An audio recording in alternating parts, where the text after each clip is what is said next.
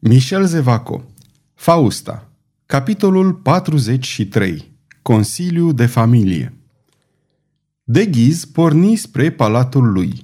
Porunci ca porțile să fie închise fără întârziere. Avea nevoie să se liniștească, să chipzuiască asupra celor văzute. Era limpede că Parisul se afla la capătul răbdărilor.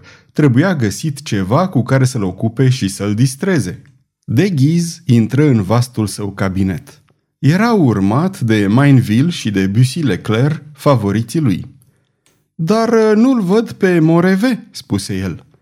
Monseniore, răspunse Mainville, Moreve digeră, răzbunarea cu care s-a delectat adineauri, dacă nu înăuntrul hanului, cel puțin în fața acestuia.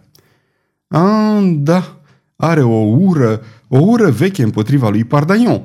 Ei bine, acum e mulțumit, Va fi și mai mulțumit mâine și, oricât ar fi de nesățios de răzbunare, mă însărcinez să-l potolesc pentru un timp.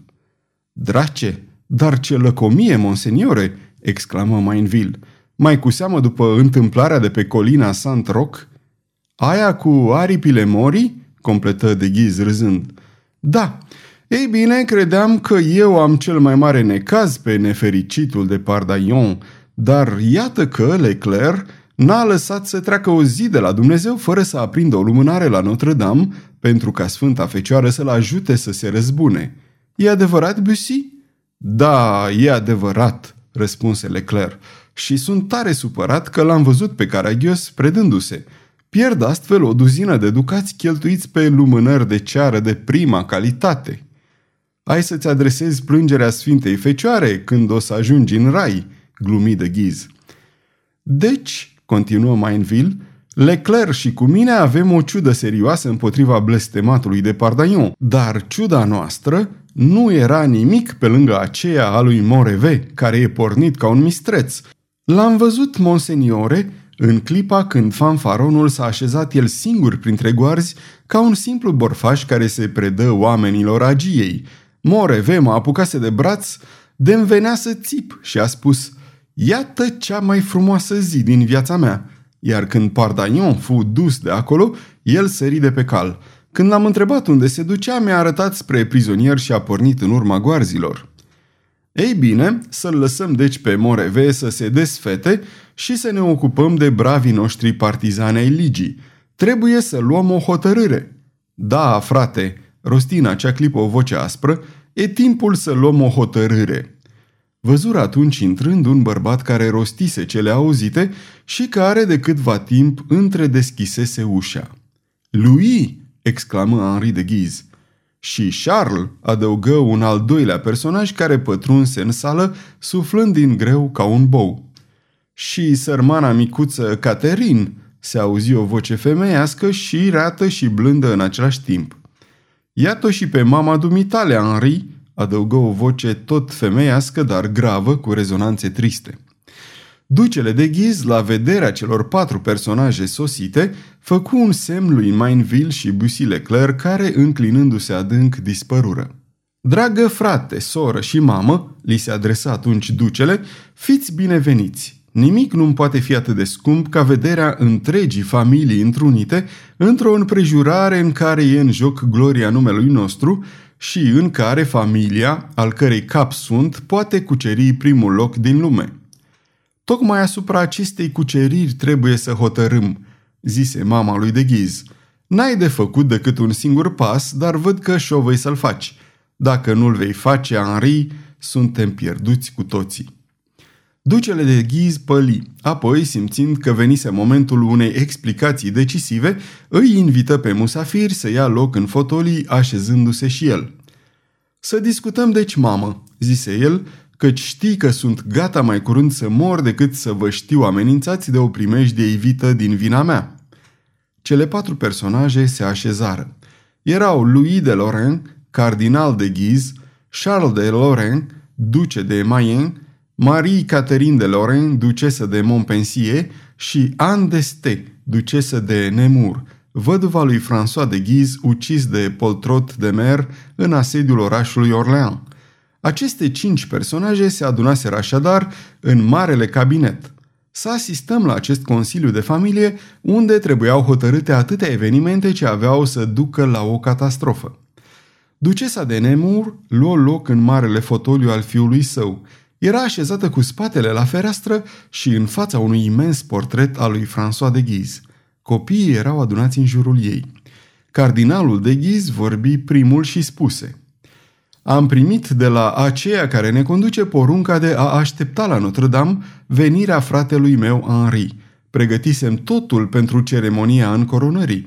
Șase cardinali și 12 episcopi, trimiși de sanctitatea sa Fausta, mă înconjurau. 300 de preoți, decani sau vicari erau gata să se împrăștie în tot Parisul, ca să anunțe fericita veste. Totul era gata. Numai fratele meu n-a fost gata pentru că n-a venit la Notre-Dame. Henri se încruntă, dar ducele de Maie luă imediat cuvântul. Pe legea mea, am venit de la Auxerre la Paris în galop mare, după primirea unei misive trimise de frumoasa Fausta. Am ajuns de vreme pentru că am putut dispune de 2000 de luptători pe străzi și pentru că eu personal cu 1000 de buni sulițași am luat poziție în lăuntrul Luvrului, dar l-am așteptat zadarnic pe fratele meu. Aveam 500 de târgoveți și oameni din popor în piața Grev, zise la rândul său ducesa de Montpensier. Acești oameni, cum se cade, primiseră un cuvânt de ordine de la incomparabila noastră Fausta. Ea mi-a făcut semn. Am strigat trăiască regele, iar oamenii au strigat și ei cât i-a ținut gura. Trăiască regele! Dar n-am văzut niciun rege. Parisul s-a îmbătat de entuziasm, rosti Maien, Știți cât de rău este la beție. Parisul, Parisul, izbucni Henri. Nu vorbiți decât de Paris. S-ar spune, ascultându-vă, că regatul Franței începe la poarta Bordel ca să se termine la poarta Montmartre, să mă duc la Notre-Dame ca să fiu încoronat, de acolo să mă îndrept spre Louvre ca să decretez răsturnarea dinastiei Valois, era posibil, era ușor, prea ușor.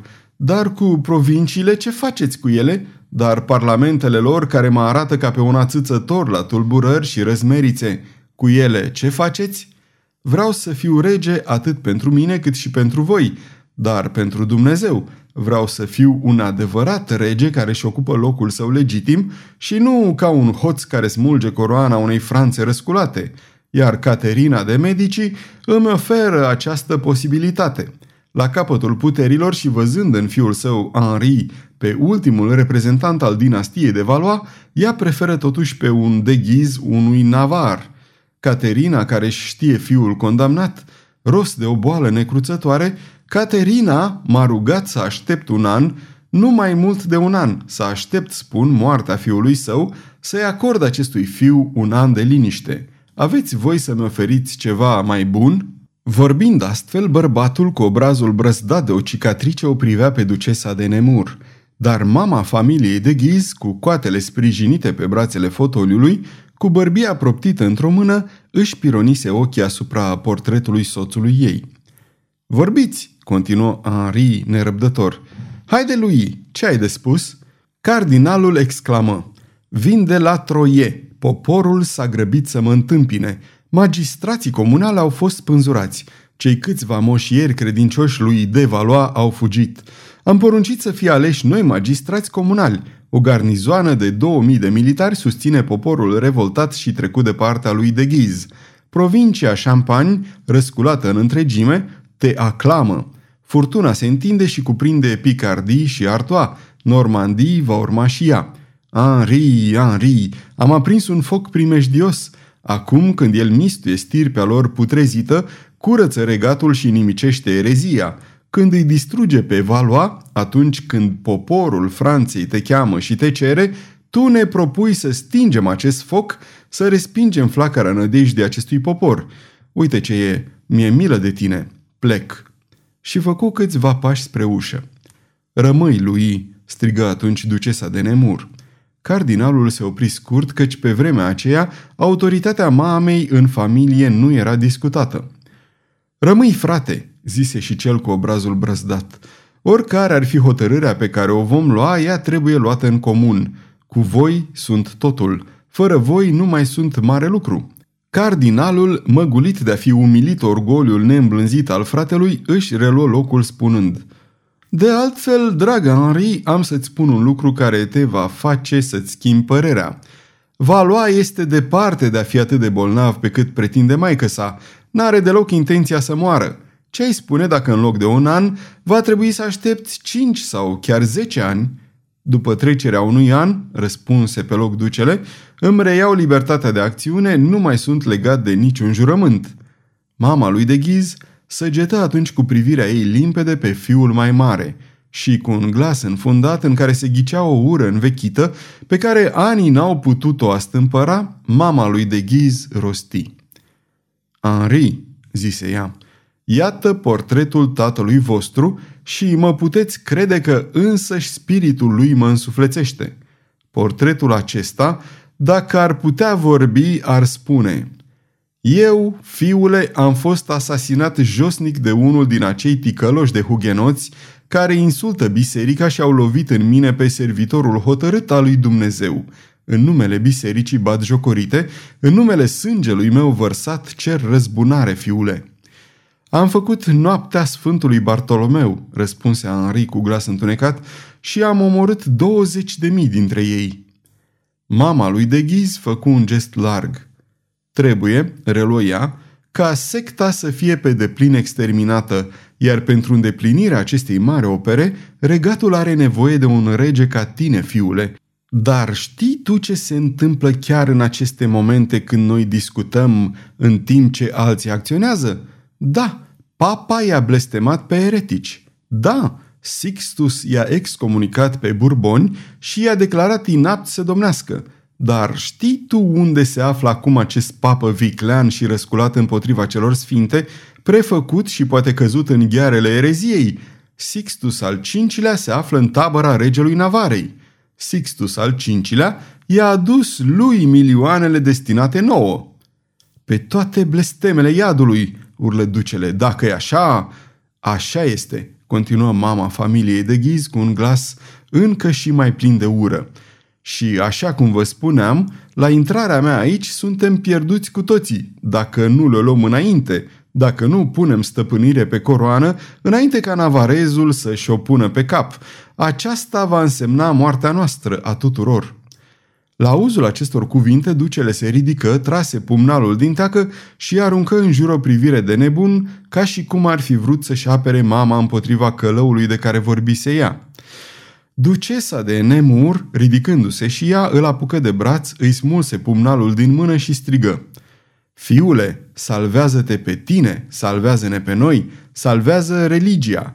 Jură pe această armă, care este și o cruce, că îi vei ataca pe necredincioși și îi vei lovi pe eretici, chiar dacă îi cheamă de valoa, termină mama lui de ghiz cu un glas surd. Jură, fiule! Jur, zise ducele cu un accent care nu mai lăsa nicio îndoială asupra hotărârii sale. Apoi, toți își reocupară locurile și se priviră livizi. Ceea ce juraseră acolo însemna asasinarea lui Henric al III-lea de Valois, regele Franței. Totul e să știm acum în ce fel vom săvârși această treabă, spuse Mayen. Asta mă privește pe mine, interveni ducesa de Montpensier cu un zâmbet ciudat. Operația propusă de ilustra noastră mamă mi se pare posibilă, exclamă Mayen, mă grăbesc să o spun și aș zice chiar că nu văd altă ieșire. Desigur, trebuie ca Valoa să moară, numai că în jocul acesta cine nu izbutește să o moare fără greș este ucis la rândul lui – Iată de ce întreb cum vom face. Iau totul asupra mea, repetă frumoasa ducesă cu un ton care atrase de data aceasta atenția celui însemnat cu o cicatrice. Altceva, continuă Maien, fără să acorde importanță sorei sale, să presupunem că acțiunea s-a terminat. Valoa a căzut sub loviturile noastre. Valoa e mort și îngropat. Ce suntem noi ceilalți nu numai în ochii celor din regat, dar mai ales în fața regilor învecinați cu noi, niște ucigași. Conchid, deci, că nu unde ghiz trebuie să-l omoare pe Valoa. Ce părere ai, mamă? Vorbește, Marie, zise mama lui de ghiz. Frumoasa și micuța ducesă zâna cu foarfecele de aur, scuturându-și zulufii blonzi, zâmbitoare, vioaie, pronunță următoarele cuvinte cu buzele ei roze – tot ce a spus burtosul de Maien este plin de bun simț. Manie roti niște priviri mânioase căci acest sceptic avea un punct vulnerabil. Nu voia să fie luat peste picior din cauza grăsimii. Explică-te mai limpede, soro, îi se adresă cardinalul. E foarte simplu, răspunse Marie de Montpensier. Cunosc pe cineva care vrea să-l ucidă pe Valois. Zic vrea, adică și-a închinat toată existența spirituală acestui scop. Brațul lui nu va șovăi, inima lui nu va tremura. Îl urăște deci într-atât pe Valois? întrebă ducele. El nu. Iubește, asta e tot. Iubește o femeie care îl urăște pe Valois. Iată de ce el va izbuti acolo unde un dușman al regelui ar putea să greșească. Printre atâtea brațe pe care am putea să le înarmăm, acesta nu va da greș, căci în dragostea lui, vedeți, este în stare să se ia la harță și cu Dumnezeu, să-l înfrunte. Dar, ce spun, un înger al Domnului a încredințat acestui om pumnalul cu care trebuie să-l omoare pe Valois. Omul acesta, mistuit de flăcările patimii, așteaptă și se roagă în fundul unei mănăstiri.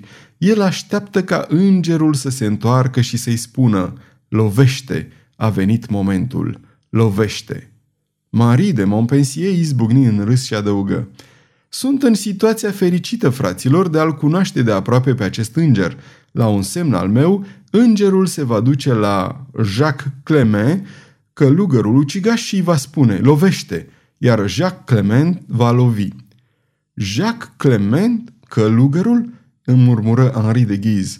Da, înțeleg, omul acela care într-o seară în fundul insulei Site, în hanul la teascul de fier, St, frate, rosti Marie, care nici nu roși la amintirea scenei de orgie evocată de duce. St, și spui că omul acela e pregătit? Pumnalul sfințit, încredințat lui de înger, de atunci nu-i mai lipsește de la brâu? Ducele de ghiz căzu un moment pe gânduri.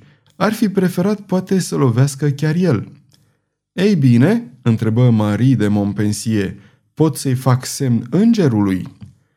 Da, mormăi răstit ducele de ghiz. La urma urmei, puțin interesează brațul care lovește dacă arma izbutește să ucidă. Sfârșitul capitolului 43「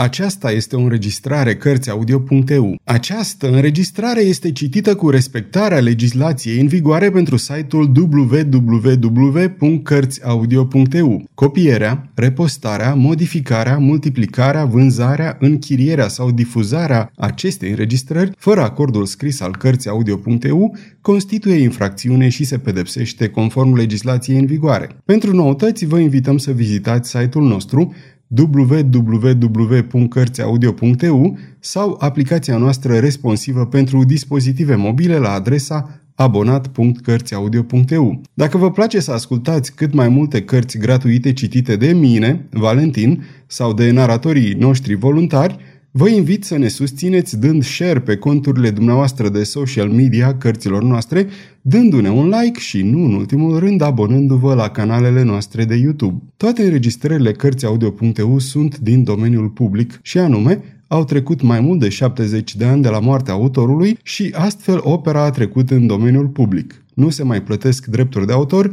pentru înregistrarea acestor opere. Puteți să îi susțineți prin donații pe naratorii noștri voluntari – dacă aveți o voce frumoasă, puteți deveni la rândul dumneavoastră narator voluntar în cadrul proiectului nostru.